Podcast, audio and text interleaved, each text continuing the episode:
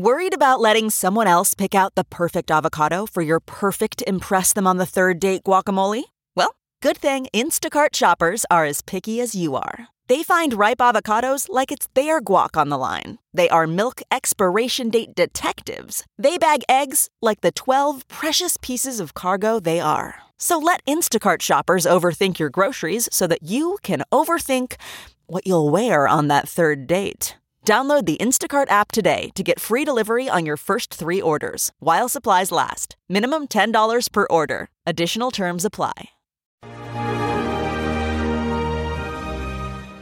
Hi, everyone. Judge Andrew Napolitano here for Judging Freedom. Today is Wednesday, July 27, 2022.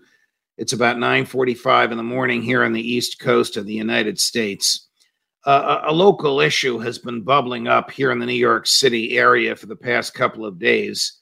The other day, we ran a clip uh, of a police officer in a fight with a 16 year old. The 16 year old had jumped the turnstile, meaning he tried to get on a New York City subway uh, for free, which is effectively theft of services. Uh, and the police attempted to arrest him. And the cop got a pretty good beating from this uh, 16 year old the event by itself is hardly newsworthy. I'm sorry to say these things happen all the time uh, in New York.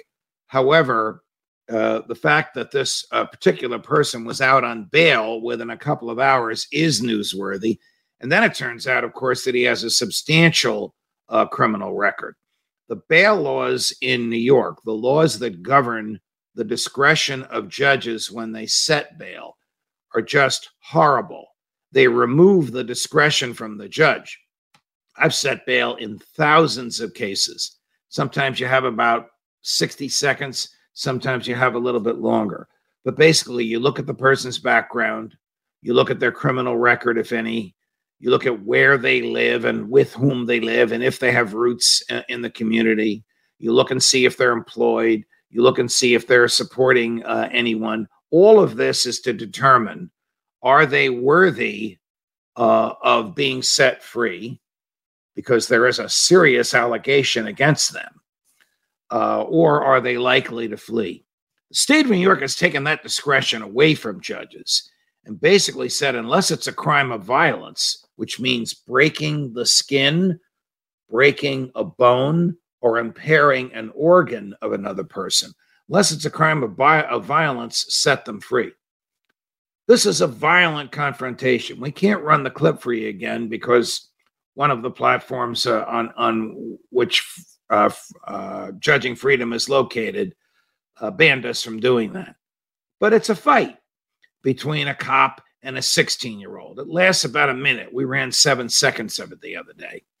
When this guy got out on bail, on no bail, when the judge let him walk out of the courtroom because the judge's hands were tied by this Andrew Cuomo era Cuomo era law. Here's what Mayor uh, Adams of New York had to say. Bear in mind, he is a former New York City police officer. He retired at the rank of captain. Here's the mayor. July 20, he's arrested for robbery. Now he's back, decides he's not going to pay his fare in response, we saw in the video what happened. We're saying let's re-examine the uh, bail laws in the area of violent offenders. How do we keep our city safe when the other parts of the criminal justice system they have abandoned our public safety apparatus? Well, he's right about the bail laws have abandoned the public safety apparatus. In, fact, Mayor, it's very nicely put. But what he's failing to tell you is he's a Democrat. Andrew Cuomo is a Democrat. The legislature that did this is controlled by Democrat supermajorities, meaning more than two thirds in both houses of, uh, of the legislature. And the governor's a Democrat. And the governor just said, we're not going to change the bail laws. So it's the Democratic dominance in the state of New York has impeded public safety materially.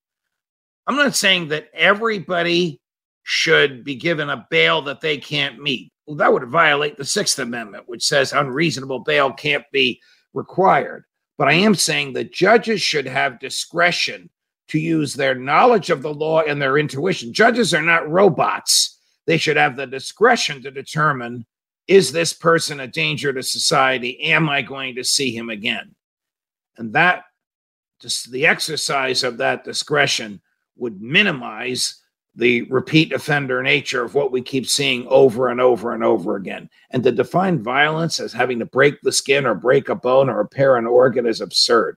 These two guys had a fight.